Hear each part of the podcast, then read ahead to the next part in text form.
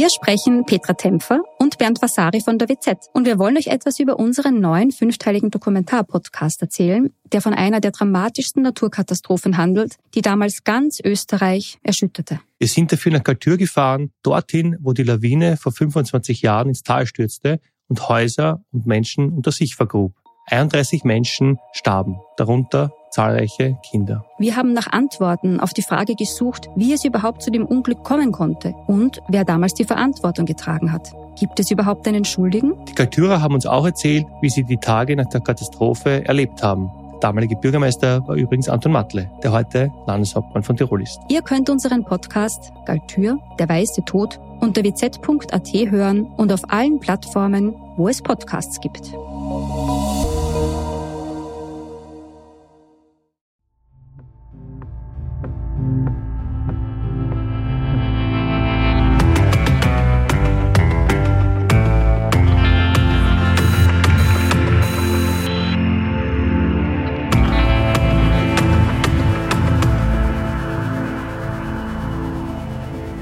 Herzlich willkommen bei Delikt.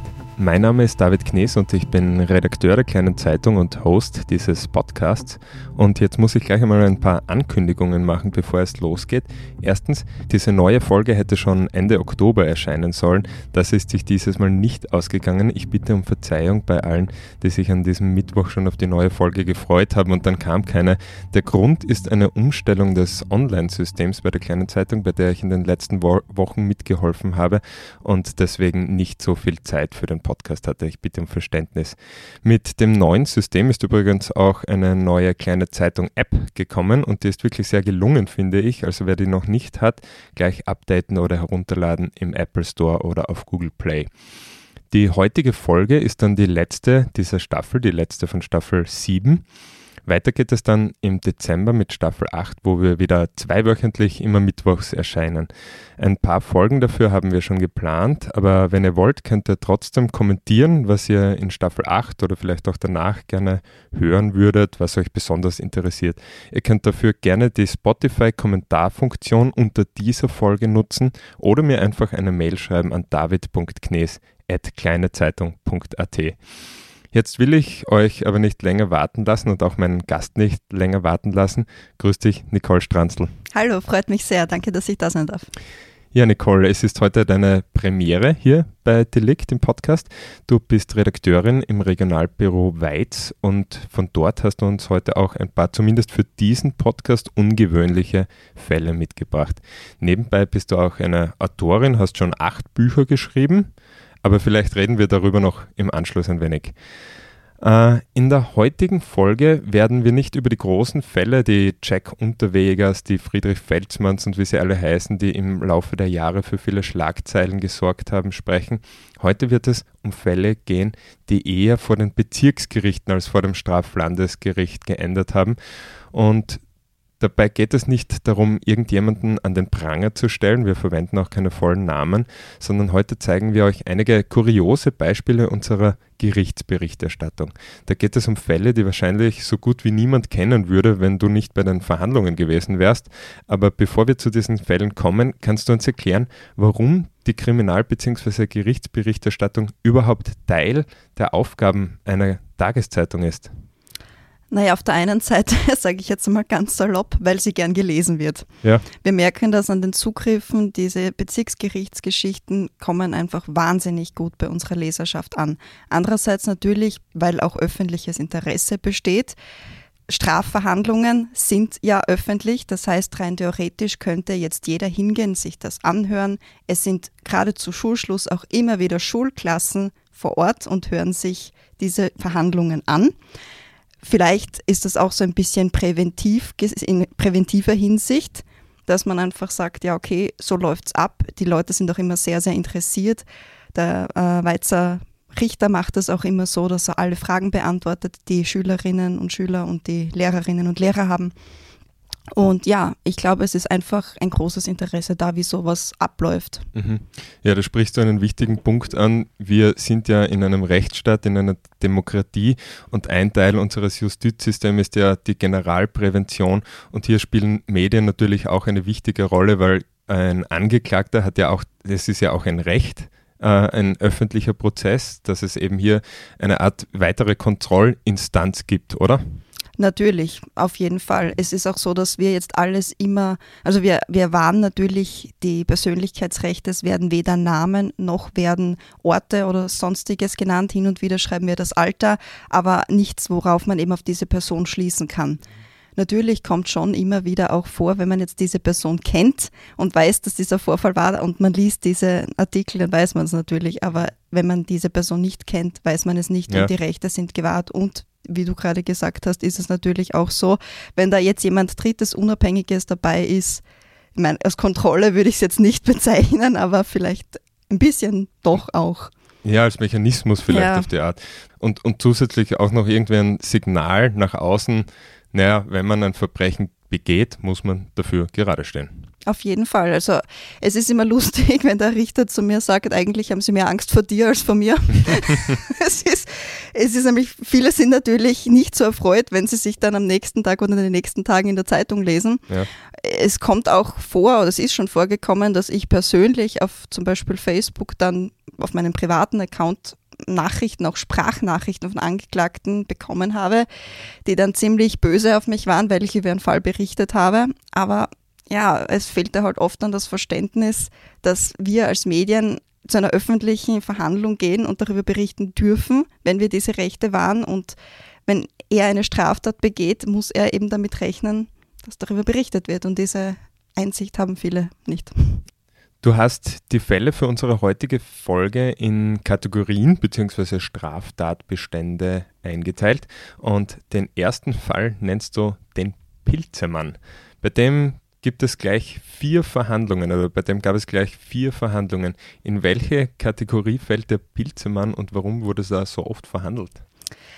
Ja, der Pilzemann, das war eine sehr, sehr, sehr skurrile Geschichte, sage ich jetzt einmal. Das fällt unter den Tatbestand Körperverletzung, hat sich im Alkoholikermilieu abgespielt. Der Angeklagte, der ist beschuldigt worden, dass er seinen Bruder und dessen Freundin am Körper verletzt haben soll. Man muss dazu sagen, es ist nicht das erste Mal für den Angeklagten vor Gericht gewesen. Er ist in der Vergangenheit schon einige Male verurteilt worden unter anderem wegen Tierquälerei, gefährlicher Drohung, Beamtenbeleidigung, Hausfriedensbruch, Sachbeschädigung und eben auch schon Körperverletzung. Also da ist schon eine ziemlich, ziemlich lange Latte. Ähm, und er hat aber behauptet, er ist unschuldig und die beiden hätten sich selbst verletzt, denn der Pilzemann sei gekommen und der habe eben Drogen, halluzinogene Pilze, also die, haben, die Pilze, die haben eine halluzinogene Wirkung und die beiden hätten eben diese Pilze gegessen und daraufhin seien sie gewankt. Das war dann auch wirklich ja, sehr skurril anzusehen, weil der Angeklagte dann demonstriert hat, wie die beiden gewankt haben. Der ist dann echt aufgestanden in diesem Gerichtssaal und hat äh, dann demonstriert, wie sie sich am Nagel an der Wand verletzt hätten. Ja, war, war ganz skurril. Bei der ersten Verhandlung war es so, dass leider die beiden ähm, Opfer nicht gekommen sind. Deswegen hat es eine Vertagung gegeben. Dann ist es eben zur zweiten Verhandlung gekommen. Da sind dann eben der Bruder und die Freundin, die nebenbei bemerkt auch die Ex-Freundin des Angeklagten ist erschienen. Der Bruder hat von seinem Recht ähm, Gebrauch gemacht, nicht aussagen zu müssen, da er ja verwandt ist mit dem Angeklagten. Das heißt, das war dann ganz schnell erledigt. Aber die Ex-Freundin wollte aussagen und das war dann wirklich hoch emotional. Also da ist in der Vergangenheit zwischen den beiden offenbar sehr, sehr viel vorgefallen.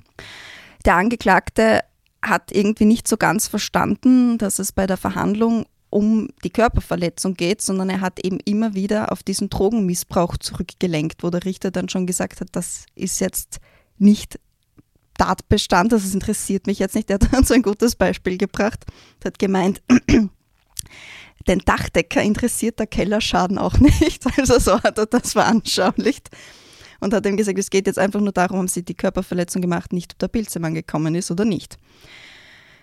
Es war dann im Endeffekt so, dass der Richter den Angeklagten dann zu einer Freiheitsstrafe von elf Monaten verurteilt hat. Das hat den Angeklagten dann alles andere als erfreut. Nachdem der Richter das Urteil gesprochen hat und er schon draußen war, der Angeklagte bei der Tür, ist er nochmal reingestürmt und hat noch einmal gesagt, so, ich rufe jetzt den Polizisten vom Drogen, den Drogenpolizisten rufe ich jetzt an und den, das hören Sie sich jetzt an, was der zu sagen hat, weil der Pilzemann, ja, dann hat er gesagt, ja bitte rufen Sie ihn halt an. Hat nicht abgehoben leider. Ja, und dann ist er gegangen und dann war das eigentlich allem Anschein nach abgeschlossen. Allerdings ist dann einige Zeit später ein Brief beim Gericht eingeflattert von der Ex-Freundin, die behauptet hat, dass ihre Aussage falsch war. Also sie hat den Zeugen, also sie hat den Angeklagten belastet. Fälschlicherweise belastet. Ja, hat sie gesagt, ja. hat sie geschrieben. Also sie hat gesagt, ja okay, er, im, im, vor Gericht hat sie gesagt, er hat mich verletzt. Und jetzt hat sie gesagt, nein, das stimmt doch nicht. Gut. Richter ausgetauscht, weil der alte Richter hat ja schon das Urteil gefällt, hat nicht mehr verhandeln dürfen. Jetzt hat sich das ein neuer Richter anschauen müssen, zwecks Unbefangenheit. Dann ist sie noch einmal geladen worden, hat dann aber ausgesagt, dass das ja eh stimmt, was sie bei der ersten Verhandlung gesagt hat und dass sie diesen Brief nur geschrieben hat, weil der Angeklagte sie so genervt hat und sie 20 Mal am Tag angerufen hat und er hat dann auch zuvor irgendwelche Sprachnachrichten abgespielt, wo sie dann sowas gesagt hat wie von wegen, ja, das Einzige, wie ich dir noch helfen kann, ist, wenn ich jetzt halt lüge und also wenn ich jetzt halt sage, dass du nichts gemacht hast und ja, wirklich, wirklich sehr skurril. Der Richter ist dann schon ein bisschen krantig geworden auf, und auf dieses Kasperltheater unter Anführungsstrichel. Es ist dann wieder weitergegangen. Natürlich ist auch wieder der Pilzemann zur Sprache gekommen. Auf einmal hätte dann der Pilzemann mit der Mutter des Angeklagten an jenem Abend geschnapst. Davon war in den vorigen Verhandlungen noch nie die Rede. Ja, dann wollte man die Mutter des Angeklagten ebenso noch einvernehmen. Deswegen ist es zu einem vierten Verhandlungstermin gekommen. Komischerweise hat niemand den Namen oder irgendwelche persönlichen Daten des Pilzemanns gewusst, obwohl der ja angeblich mit der Mutter geschnapst hat und dort ein- und ausgeht. Ja, und im Endeffekt, am Ende der vierten Verhandlung, die Mutter hat sich dann auch, das hat auch nicht zusammengepasst mit dem, was der Angeklagte gesagt hat. Also es war ziemlich offensichtlich.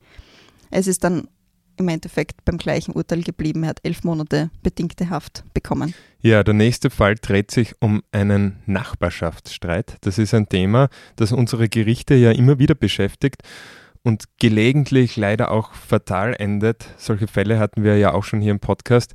Dieser Fall ging aber vergleichsweise glimpflich aus. Der ging vergleichsweise glimpflich aus, ja. Ich will es jetzt nicht sagen, es war lustig, aber ein bisschen irgendwie schon. Einfach ja. aufgrund auch der Aussagen vom Richter.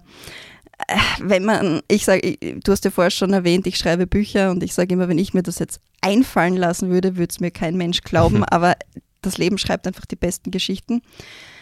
Und da war es eben so, dass die beiden Parteien schon von Haus aus sich einfach nicht gut verstanden haben. Der Angeklagte hat sich immer wieder vom Hundebellen gestört gefühlt und irgendwann eines Tages ist das dann eskaliert und er hat mit dem Gartenschlauch durch das gekippte Fenster seines Nachbarn hinein, also Wasser reingespritzt. Aha, kreativ. Kreativ, ja. Dort hat sich gerade die Lebensgefährtin des Nachbarn aufgehalten. Und äh, der Nachbar, der war dann nicht sehr erfreut, ist dann rausgestürmt.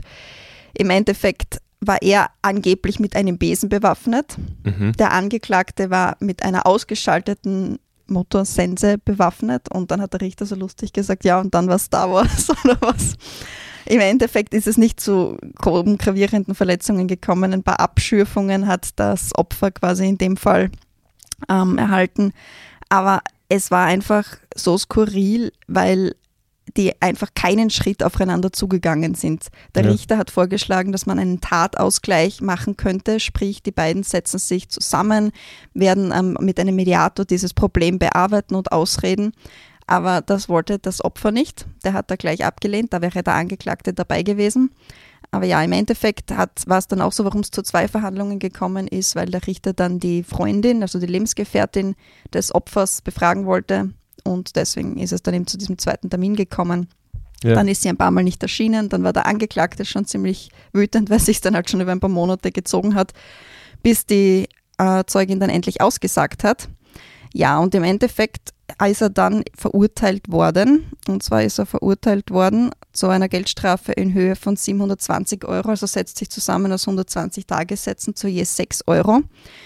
aber der Angeklagte hat schon während dem Urteil, während der Urteilsverkündung eigentlich nicht dem Richter richtig zugehört, hat ihn die ganze Zeit unterbrochen und war echt ein sehr, sehr spezieller Mensch, sage ich jetzt einmal, weil wenn man nicht einmal den Richter bei der Urteilsverkündung aussprechen lässt, ja. Er hat dann auch gleich angekündigt, Berufung einlegen zu wollen. Dann hat der Richter eben gefragt, warum, weil es gibt ja verschiedene Gründe, warum man Berufung einlegen kann. Man ist nicht, man sagt, dem Gericht sind Verfahrensfehler passiert oder man ja. ist einfach unzufrieden und sagt, die Strafe ist zu hoch. Und seine Aussage war so, ja, weil es mir passt. Okay. also, ja. Ja, sicher kein leichter Nachbar. Äh, ist er mit der Berufung durchgekommen, weißt du das? Das weiß ich leider nicht, aber es waren da eben wirklich sehr, sehr krasse Geschichten schon im Vorfeld. Also es hat sich Jahre schon gezogen bei den beiden, zum Beispiel unter anderem, weil der äh, Obstbaum, ich weiß jetzt gar nicht mehr genau, was für ein Obst das war, das hat vom Nachbarn, der hat Wespen angelockt und er ist Allergiker und da hat er sich drüber aufgeregt oder dass er angefangen hat, einfach die Büsche vom Nachbarn zu schneiden und solche Geschichten. Ja, ich kann mir vorstellen, wenn so ein Fall einmal vor Gericht landet, dann wird da ja schon überhaupt vorher sehr viel passiert sein und wahrscheinlich schon viel verbrannte Erde hinterlassen worden sein. Auf jeden Fall, definitiv. Hast du der Kategorie Körperverletzung noch einen Fall hinzuzufügen? Einen Fall hätte ich noch, der ist erst letzte, also vergangene Woche ist der erst verhandelt worden ist, glaube ich, noch gar nicht erschienen. Nein, der kommt erst demnächst, also noch ganz, ganz frisch. Also das ist zum ersten Mal so, dass ihr auf Delikt zuerst von einem Fall hört und erst danach in der genau. Zeitung darüber lest. Genau, genau. Geht auch um einen Nachbarschaftsstreit.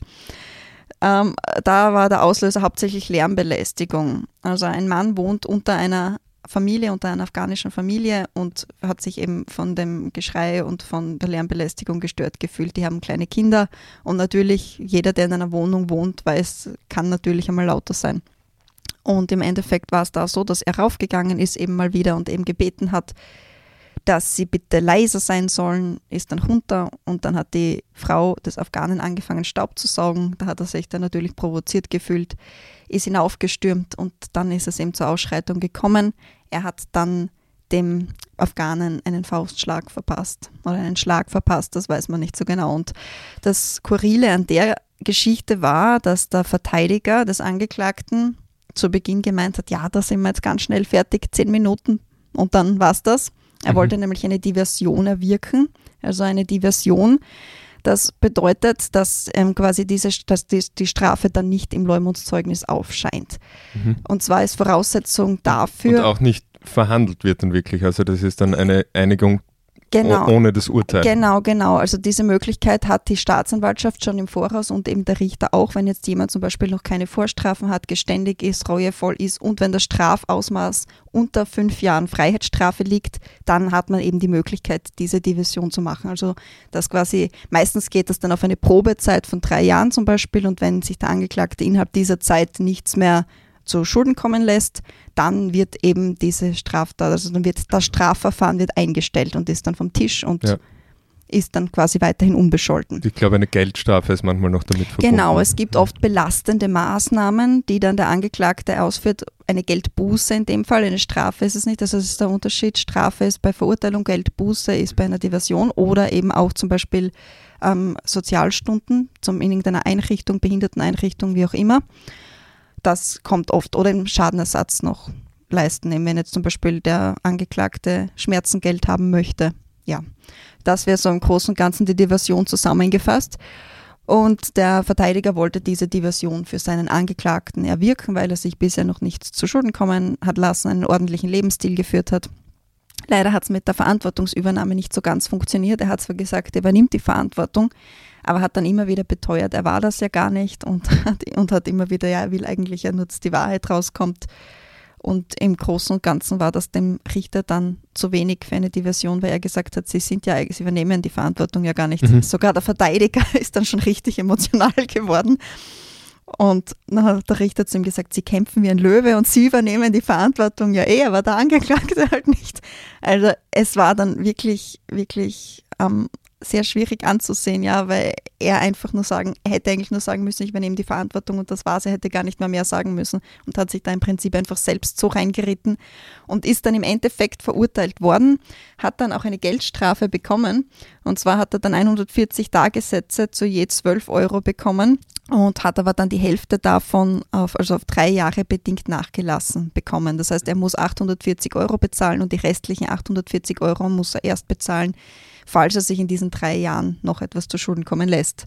Aber er hat eben jetzt diese Verurteilung und das war eigentlich anders abgesprochen und hätte eigentlich auch nicht sein müssen, weil der Afghane war jetzt nicht sonderlich schwer verletzt, er hat eine Augapfelprellung gehabt, aber ja. Mhm. Und der Angeklagte hat überhaupt bestritten, diese Tat begangen zu haben, oder wie war das? Ja, also er hat zuerst gesagt, er übernimmt die Verantwortung und er war an dem Tag auch betrunken. Und er hat dann zwar schon immer wieder gemeint, naja, es kann halt schon sein, aber im Großen und Ganzen ist er einfach immer wieder damit, hat er gesagt, nein, er hat ihn jetzt nicht geschlagen und, und ja. Mhm, okay. Ja, auch spannend. Und hat sich halt auch immer wieder äh, quasi darauf rausgeredet, dass eben diese Lärmbelästigung da ist. Und der Verteidiger hat dann ja auch noch den Afghanen und dessen Frau befragt. Also es war dann auch mit Dolmetscher vor Ort. Und die Emotionen sind sehr, sehr hochgekocht. Also wenn du in den Gerichtssaal gehst, weißt du vorher selten, was dich dann dort wirklich erwartet. Das stimmt allerdings. Kommen wir zur nächsten Kategorie, Drogen. Was hast du uns mitgebracht? Ja, weil also so Suchtmittel, Verstoß gegen Suchtmittelgesetz, das kommt auch sehr, sehr häufig vor. Sehr häufig schaue ich mir diese Verhandlungen nicht an und berichte nicht drüber, weil es meistens recht unspektakulär ist, sage ich jetzt einmal. Aber in diesen drei Fällen, die ich mitgebracht habe, war es sehr spektakulär. Denn ich fange jetzt einfach einmal an mit einem jungen Mann, der eigentlich schon aus dem Schneider gewesen wäre, wenn er einfach nur 150 Euro bezahlt hätte. Dann mhm. hätte, wäre das eigentlich vom Tisch gewesen, seine Strafe. Und, ja. Das war wieder ein Diversionsangebot. Das wär, war quasi wieder ein Diversionsangebot. Und ja, also der, der junge Mann war 28, hat eben in der Vergangenheit immer schon wieder ähm, hat er, er hat halt schon eine Drogenvergangenheit, sage ich jetzt einmal, hat hauptsächlich gekifft und hat eben nicht eingesehen, warum er nicht kiffen darf, weil in anderen Ländern ist das ja auch nicht verboten. Ich muss dazu sagen, ich war da bei den ersten Verhandlungen nicht dabei. Ich bin dann eben nur zu dieser Verhandlung dazugekommen, weil mir der Richter eben gesagt hat, dass das halt ziemlich skurril ist, weil er eigentlich ja äh, gemein gesagt, aber wirklich dumm ist, weil er sagt, er geht lieber, bevor er diese 150 Euro bezahlt, geht er lieber ins Gefängnis. Der Richter hat dann endlos mit ihm diskutiert, dass man muss auch dazu sagen, der Vater des jungen Mannes ist da hinten gesessen und hat zugehört, hat sich, der Vater hat sich auf den Kopf gegriffen, hat dann zum Richter gesagt, ob er noch einmal mit dem Sohn reden darf. Dann hat der Richter, ja, ja, sicher reden Sie mit ihm. Und das, die waren eben auch nicht äh, Österreich also keine Österreicher haben dann auch in, in ihrer Fremdsprache miteinander gesprochen, aber er hat sich auch von seinem Vater nicht umstimmen lassen. Also der wollte einfach der eine wollte Botschaft einfach, rausschicken. Ja, ich gehe als, als Märtyrer, als... Ich weiß nicht, was seine Intention dahinter mhm. war. Der Richter hat nur zu ihm gesagt, einen Freibrief zum Kiffen kriegst von mir nicht. Also der Richter hat ihn dann auch gefragt, ob er bereit wäre, zum Amtsarzt zu gehen, damit er sich einfach durchchecken lassen kann. Und wo man eben schauen muss, braucht man jetzt eine Entwöhnungstherapie oder nicht. Mhm. Zuerst hat er gesagt, ja, okay, dann hat er seine Meinung wieder geändert und hat gesagt, nein, er geht nicht. Man muss sagen, er hat auch schon vier Vorstrafen gehabt. Ja, und im Endeffekt hat der Richter ihn dann zu drei Monaten Haft verurteilt, weil er eben einfach gesagt hat, ja, er macht diese, er geht nicht zum Amtsarzt und er zahlt das Geld nicht. Der, der 28-Jährige hat dann aber angekündigt, dass er Berufung einlegen wird, weil er ist unschuldig und dann hat er noch hinzugefügt, sein Dealer ist schuldig. Aha. Und dann hat er noch zum Schluss zum Richter gesagt, Gott wird sie bestrafen für die drei Monate und das ist eine Frechheit, was ihr da macht. Aha. Das ist jetzt wirklich ungewöhnlich, weil also für, sage ich mal, Drogendelikte dieser Kategorie du hast gesagt, du gehst da selten hin, weil es eben erstens unspektakulär ist und zweitens, glaube ich, äh, kommt das ja überhaupt extrem selten überhaupt zu einer Anklage, weil die Staatsanwaltschaft oft ja schon sagt, na, da kommt wahrscheinlich nichts dabei raus, weil der nur kifft. Und dass der dann wirklich eine Haftstrafe dafür erhält, das ist schon außergewöhnlich, oder? Ja, ich meine, in dem Fall muss man natürlich dazu sagen, er hat schon Vorstrafen. Also es ist immer, wenn du das erste Mal was anstellst, ist es immer noch viel milder und wird meistens noch weniger passieren. Aber wenn du dann halt schon öfters in Erscheinung trittst und mit 28 Jahren schon vier Vorstrafen, meine, es waren immer nur Drogendelikte, also nur unter Anführungsstrichen, aber er hat einfach nicht eingesehen, warum er aufhören soll zu konsumieren. Und das Problem ist halt, wenn da überhaupt keine Einsicht dahinter ist, er war auch schon einmal im Gefängnis und er hat auch während der Verhandlung gesagt, ja, geht wieder hin, weil das war ja quasi eh nicht schlimm. Also da ist dann halt die Frage, was, was greift dann noch oder was, was bringt diesen Menschen dann zur Einsicht, dass das nicht gut ist? In Wahrheit wahrscheinlich nicht so sonderlich viel, weil wenn nicht mal die Haft irgendwie ja, abschreckt und er sich total im Recht noch immer sieht. Mhm, das scheint so, ja. Schwierig und auch nicht der Vater oder, oder irgendjemand zu ihm durchdringt. Ja, weil Schwierig. wie auch immer man dazu steht, im Gesetz steht, was im Gesetz ist und Gerichte müssen sich natürlich auch daran halten. Und ja, das wurde ihm hier zum Verhängnis. Das ist ein sehr gutes Stichwort, das du dann gerade sagst. Das war nämlich tatsächlich auch bei der zweiten Verhandlung, die ich mitgebracht habe, heute Thema. Da hat der Angeklagte auch überhaupt nicht eingesehen, warum das eigentlich verboten ist. Denn er ist ein Mensch, der eigentlich äh, jegliche Art von Gesetz ablehnt. Er nimmt auch nichts, keine Ansprüche vom Staat in Anspruch. Also er ist Künstler und lebt quasi nur von dem, was die Leute für seine Kunstwerke bezahlen. Er war noch nie in seinem Leben beim Arzt und er hat so gesagt, naja, dass der Drogenkonsum quasi ist nur in Österreich verboten, aber er lebt auf der Erde. Ist das so ein Reichsbürger gewesen? Ja, so in der Art. Also Reichsbürger direkt weiß ich jetzt nicht, aber er hat eben nicht wirklich den Staat oder irgendwas. Also ja, er hat es, ich, ich gehe jetzt einmal stark, Schlag, da, ich ja. gehe jetzt einmal stark davon aus, aber es ist jetzt nicht bestätigt worden. Mhm. Und ja, der war ganz anders, der war eigentlich jetzt überhaupt nicht so aufmüpfig oder, oder jetzt ungut, wie man so ja. schön umgangssprachlich sagen würde.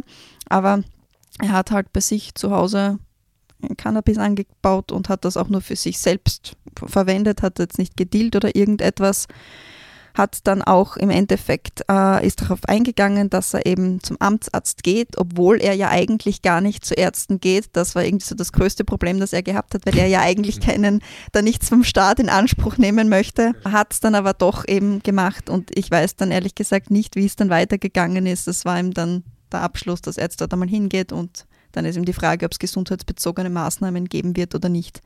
Aber da war es einfach wirklich so lustig, weil er einfach so ein, ein, Lebenskünstler ist. Er hat dann auch irgendwie immer wieder so Sachen gesagt, weil der Richter ihn gefragt hat, was verdienen Sie? Das muss er immer zu Beginn fragen.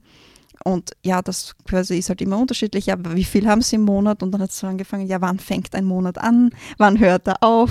Er kommt über die Runden. Also so richtig ein, ein sehr, sehr spezieller Mensch, aber wirklich auch, ich glaube, sicher auch ein liebenswerter Mensch. Aber ja. aber ja. Aber es gab dann kein Urteil, also es gab diese Maßnahmen. Es gab äh, diese Maßnahmen und ich weiß dann leider nicht, wie es dann weitergegangen ist. Also mhm. es war dann, nachdem der Amts, es ist dann immer so der Weg, der Amtsarzt meldet sich dann nochmal beim Gericht und dann wird eben weiter entschieden, aber ja, kann, kann ich leider nicht mehr dazu sagen, wie es ja. dann ausgegangen ist für ihn. Aber sicher keine hohe Strafe, ganz ja. bestimmt nicht. Ich glaube, einen Fall hast du noch zum Thema Drogen.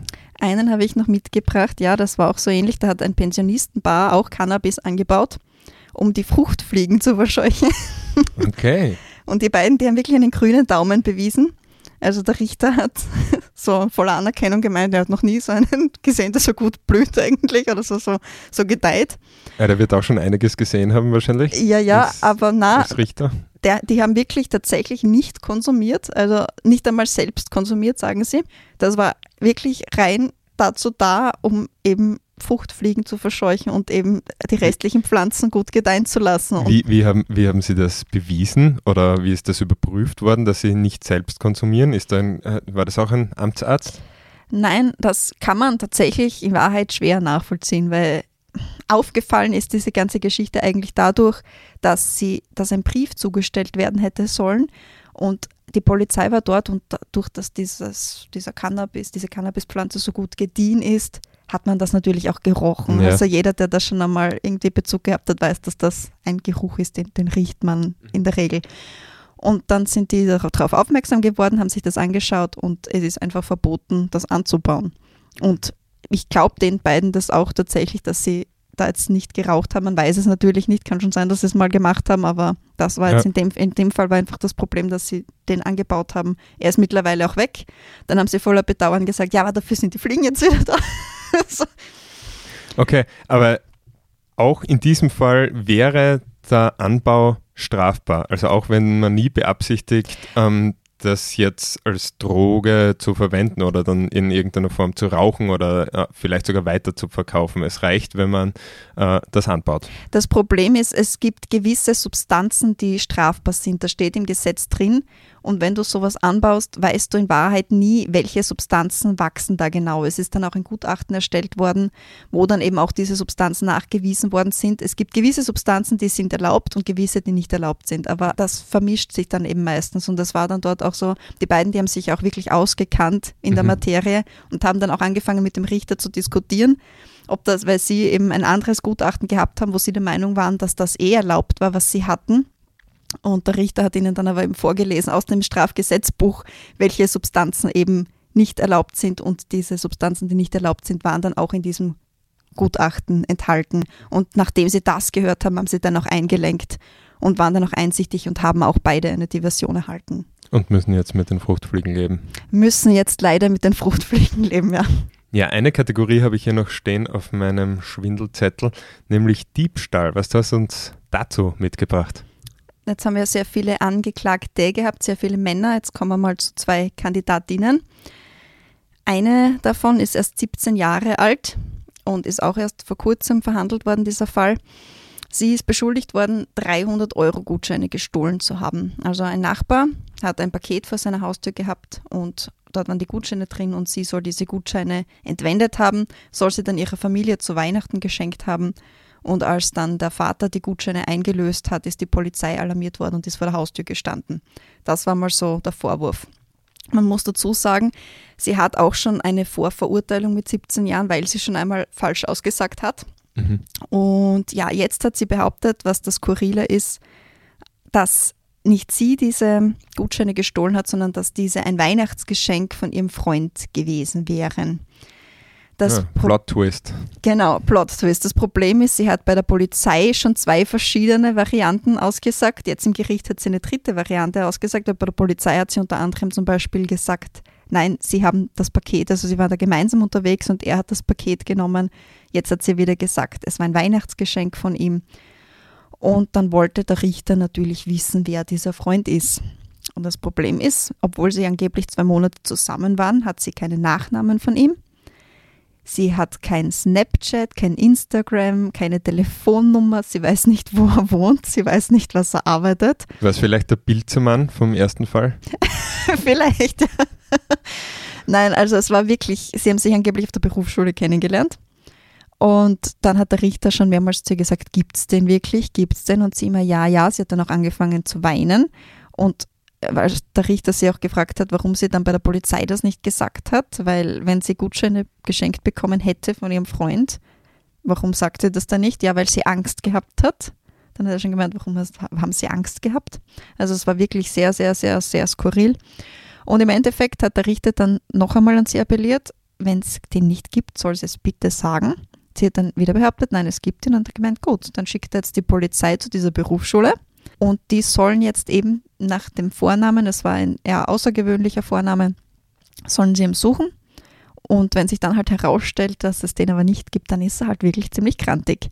Und ich bin jetzt wirklich schon gespannt, weil jetzt ist eben gerade dieser Zeitpunkt da, dass die Polizisten das erhoben haben.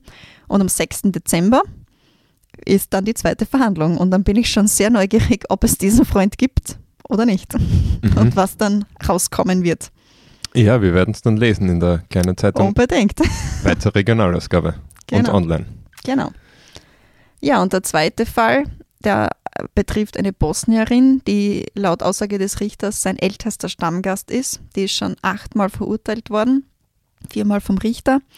Und die macht das immer so ungefähr nach derselben Masche. Also sie, sie stillt etwas, dann sagt sie mir, sie kann sich nicht daran erinnern. Da ist auch noch einiges an Haftstrafe offen bei ihr. Sie kann die Haft allerdings nicht antreten, weil sie haftuntauglich ist.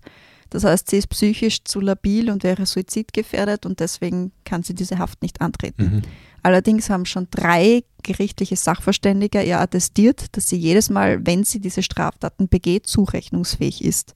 Es war auch erst vor zwei Jahren, da war ich sogar auch bei der Verhandlung dabei. Da war die Therapeutin mit bei der Verhandlung Und dort hat sie mehrere Jacken und andere Kleidungsstücke gestohlen und ist einen Tag später alleine nach Bosnien gefahren.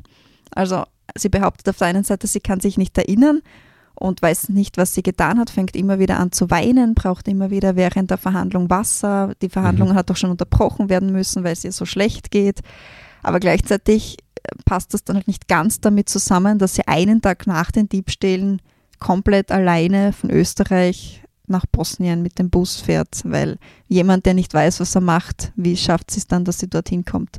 Und vor allem, was der Richter eben auch gemeint hat, es ist halt schon seltsam, dass sie immer nur Dinge stiehlt, die sie gebrauchen kann. Weil Menschen, die jetzt wirklich einfach nicht wissen, was sie machen, die stehlen dann XXL Männerunterwäsche, mit der sie nichts anfangen können. Ja, ja. Und sie hat aber komischerweise immer Dinge gestohlen, die sie halt gebrauchen kann. Und das war jetzt eben wieder, dass dieses Mal hat sie vom Wert her wirklich wenig gestohlen in einem Second-Hand-Laden, ein Kleidungsstück um 10 Euro. Aber ein Mann, der gerade dort eingekauft hat, hat sie eben dabei beobachtet und als die Mitarbeiterin des Geschäfts sie dann kontrollieren wollte, ist sie davon gelaufen. Und dadurch, dass die aber schon bekannt ist, die Dame, hat die Polizei sie dann ausfindig gemacht. Und im Endeffekt 10 Euro, wenn sie jetzt bisher immer unschuldig gewesen wäre, wäre das eigentlich nicht viel und hätte sie ja. sicher eine Diversion bekommen. Aber aufgrund der ganzen Vorverurteilungen ist eben jede Kleinigkeit schon ein etwas zu viel. Und jetzt hat der Richter wieder einen Sachverständiger hinzugezogen und der wird jetzt sich das noch einmal anschauen und wird eben wieder prüfen, ob sie zurechnungsfähig war zu dem Tatzeitpunkt oder nicht. Was hast du für einen Eindruck? Das ist jetzt vielleicht ein wenig off-topic, aber das müssen ja auch irgendwie, da müssen ja auch schwere Schicksale dahinter stecken, wenn jemand diesen Lebenswandel hat. Glaubst du dann, und das ist vielleicht so ähnlich wie bei, der, bei dem jungen Mann, der das nicht einsehen wollte, dass, dass er nicht kiffen darf, Gibt es dann Fälle, wo dann wirklich ein Gerichtsurteil diese Änderung auslöst oder braucht es da was ganz was anderes, damit es zu einem Sinneswandel kommt, dass man sich da wirklich irgendwann wieder mal, ähm, ich sage jetzt einfach mal so, so zusammenreißen kann, dass man nicht mehr ständig vor Gericht ist? Na, ich glaube, eine Möglichkeit ist sicher die Bewährungshilfe. Also ich glaube, dass da wirklich sehr, sehr viel auch bewirkt werden kann, aber es geht halt immer nur in dem Ausmaß, in dem sich derjenige auch darauf einlässt. So mhm. wie der junge Mann, der jetzt einfach komplett auf Stur schaltet und der sich selbst im Recht sieht, da wird es halt schwierig, dass da jemand zum Durchdringt. Aber es gibt dann schon auch viele, wo man merkt, es tut denen leid und sie möchten was ändern. Es ist schwierig. Wir Menschen sind Gewohnheitstiere und man hat seine Muster und viele der Angeklagten haben auch ein schweres Leben gehabt. Da braucht man gar nicht reden. Das ist oft eine Gewaltspirale. Die haben selbst niemanden gehabt als Kinder, der sich um sie gekümmert hat. Ist natürlich jetzt keine Entschuldigung, aber manche Menschen haben einfach einen schwierigeren Start ins Leben als andere. Mhm. Und wenn man das eben nie richtig vorgelebt bekommt, ist man halt wahrscheinlich einfach gefährdeter, wieder in diese Schiene weiterzufallen. Und ich glaube, sehr oft ist es, wenn dann einfach jemand da ist, der einen den richtigen Weg weist oder der auch Psychologen oder Sozialhilfen, dass dann schon auch was weitergehen kann. Oder bei vielen ist es eben auch die Haft, die sie dann abschreckt. Es war zum Beispiel auch äh, vor kurzem ein Fall, der verhandelt worden ist, der mir jetzt auch spontan einfällt. Da hat ein Mann keinen Unterhalt bezahlt, seit Jahren nicht für seine Kinder. Und in der ersten Verhandlung hat er noch so provokant gesagt, ja, sperren Sie mich halt ein. Das hat sich dann auch gezogen und ich glaube, drei oder vier Verhandlungen später hat er dann den Richter fast angebettelt, nein, bitte sperren Sie mich nicht ein. Also es ist dann schon die Angst auch da. Viele glauben halt, am Anfang passiert ja verhältnismäßig wenig. Viele ja. denken sich ja, okay, jetzt weiß ich nicht, eine bedingte Haftstrafe merken sie ja oft gar nicht. Wenn ich jetzt für drei Monate bedingt verurteilt werde auf eine Probezeit von drei Jahren, passiert mir jetzt in diesem Moment nichts. Erst wenn ich das nächste Mal straffällig werde, dann jetzt summiert sich halt immer mehr und mehr. Ja, und irgendwann wird es einem vielleicht bewusst, was es dann wirklich heißt, seine Freiheit, wenn auch nur temporär, aufgeben zu müssen. Ja, und vor allem vielen ist es ja auch gar nicht bewusst. Der Richter fragt eben immer, ob sie, wie viele Vorstrafen sie haben und viele wissen es einfach gar nicht. Viele verstehen wirklich nicht, was es, oder nicht viele, aber einige verstehen nicht, was es bedeutet, eine Verurteilung zu bekommen oder ja, wissen das gar nicht oder verdrängen es oder denken, keine Ahnung, vielleicht denken sie auch, der Richter weiß es ja eh nicht, wenn ich es jetzt sage, ich weiß es nicht. Aber viele wissen es einfach nicht oder haben schon aufgehört zu zählen, wie viele Vorstrafen sie haben. Ja. Kommt immer wieder vor. Ja, äh, also dieser kleine Ausflug dazu. Hast du noch was auf deiner Liste? Ja, einen Schmankerl hätte ich noch zum Abschluss. Das war auch sehr, sehr, sehr, sehr, sehr skurril und, kommt, und etwas, was wirklich nicht oft vorkommt. Und zwar war das ein, jetzt muss ich selbst kurz nachschauen, ein, ein Verstoß gegen Paragraph 117 des Fremdenpolizeigesetzes ist verhandelt worden. Ja, den habe ich jetzt nicht im Kopf, muss ich gestehen. Das war wirklich skurril. Da hat eine Ungarin einen Türken geheiratet damit dieser voraussichtlich eben eine Aufhaltsgenehmigung erhält. Das mhm. war der Vorwurf. Und dieses Paar, das hat sich gerade mal vier Monate gekannt. Sie war 16 Jahre älter als er. Sie haben nicht in der gemeinsame, also sie haben keine gemeinsame Sprache gehabt. Sie haben sich über Google Translator miteinander unterhalten. Mhm. Und da ist dann natürlich eben die Fremdenpolizei aufmerksam drauf geworden und hat sich das näher angeschaut. Und da war es halt wirklich leider echt nicht so klug von den beiden, weil sie sich nicht miteinander abgesprochen haben. Der Richter hat sie dann eben beide befragt und da hat einfach nichts zusammengepasst. Angefangen davon, wie sie sich kennengelernt haben. Sie hat zum Beispiel behauptet, er hat, sie hat ihn zum Essen eingeladen, er hat behauptet, sie waren was trinken. Bei der Verlobung hat jeder behauptet, dass er den Antrag gemacht hat.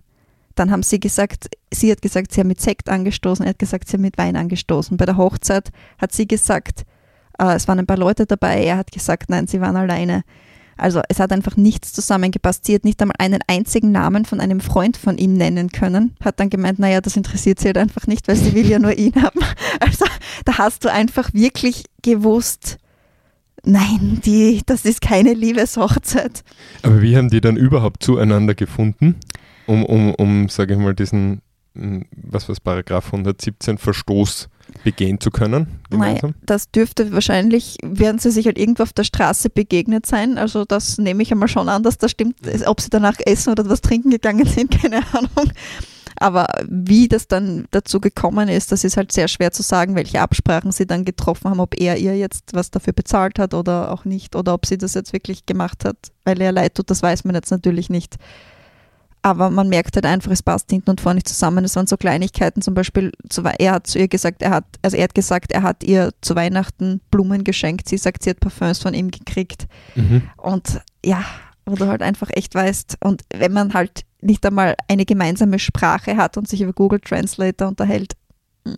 Ob die Liebe echt ist. Und ob man dann vier, vier Monate später schon heiratet. Er ist im August hergekommen hat, dann, hat sie dann kennengelernt, dann war aber drei Wochen noch in irgendeinem Flüchtlingsheim. Das heißt, im Endeffekt haben sie sich dann erst im Oktober wirklich wieder getroffen und haben im Dezember schon geheiratet. Mhm.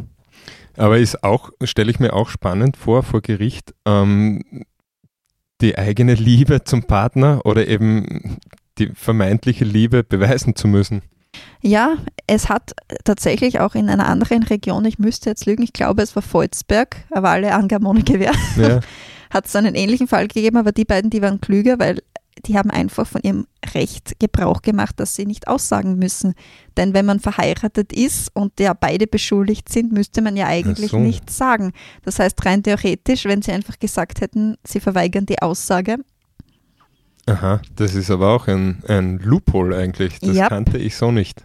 Ja, hm. nein, wäre möglich gewesen, haben sie nicht gewusst. Und es war dann auch, sie war dann wirklich, wirklich sehr, sehr sauer. Der Richter hat dann auch so gemeint, ja, da wird es heute noch einen Ehestress, also einen Ehestreit geben, weil sie dann ihn wirklich beschimpft hat. Mhm.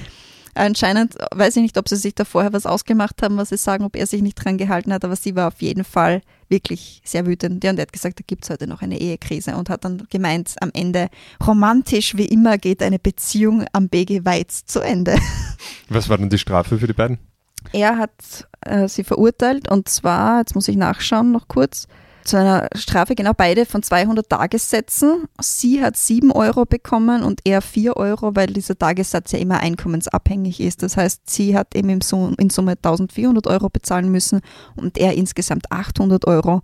Und der Richter hat eben gemeint, er wird alles dafür tun, um diese allfällige Erwirkung eines Aufenthaltstitels zu verhindern.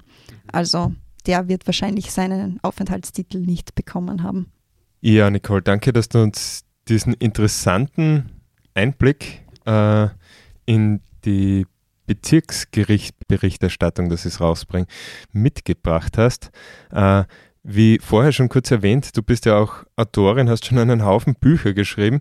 Ist das was, sind das Geschichten, die dir auch dann Ideen liefern? Du hast schon gesagt, manche wären zu skurril, um sie selbst quasi äh, in einer fiktiven Geschichte zu schreiben, weil es nicht realistisch wirkt oder eher zu blöd, teilweise vielleicht einfach ganz, ganz salopp gesagt.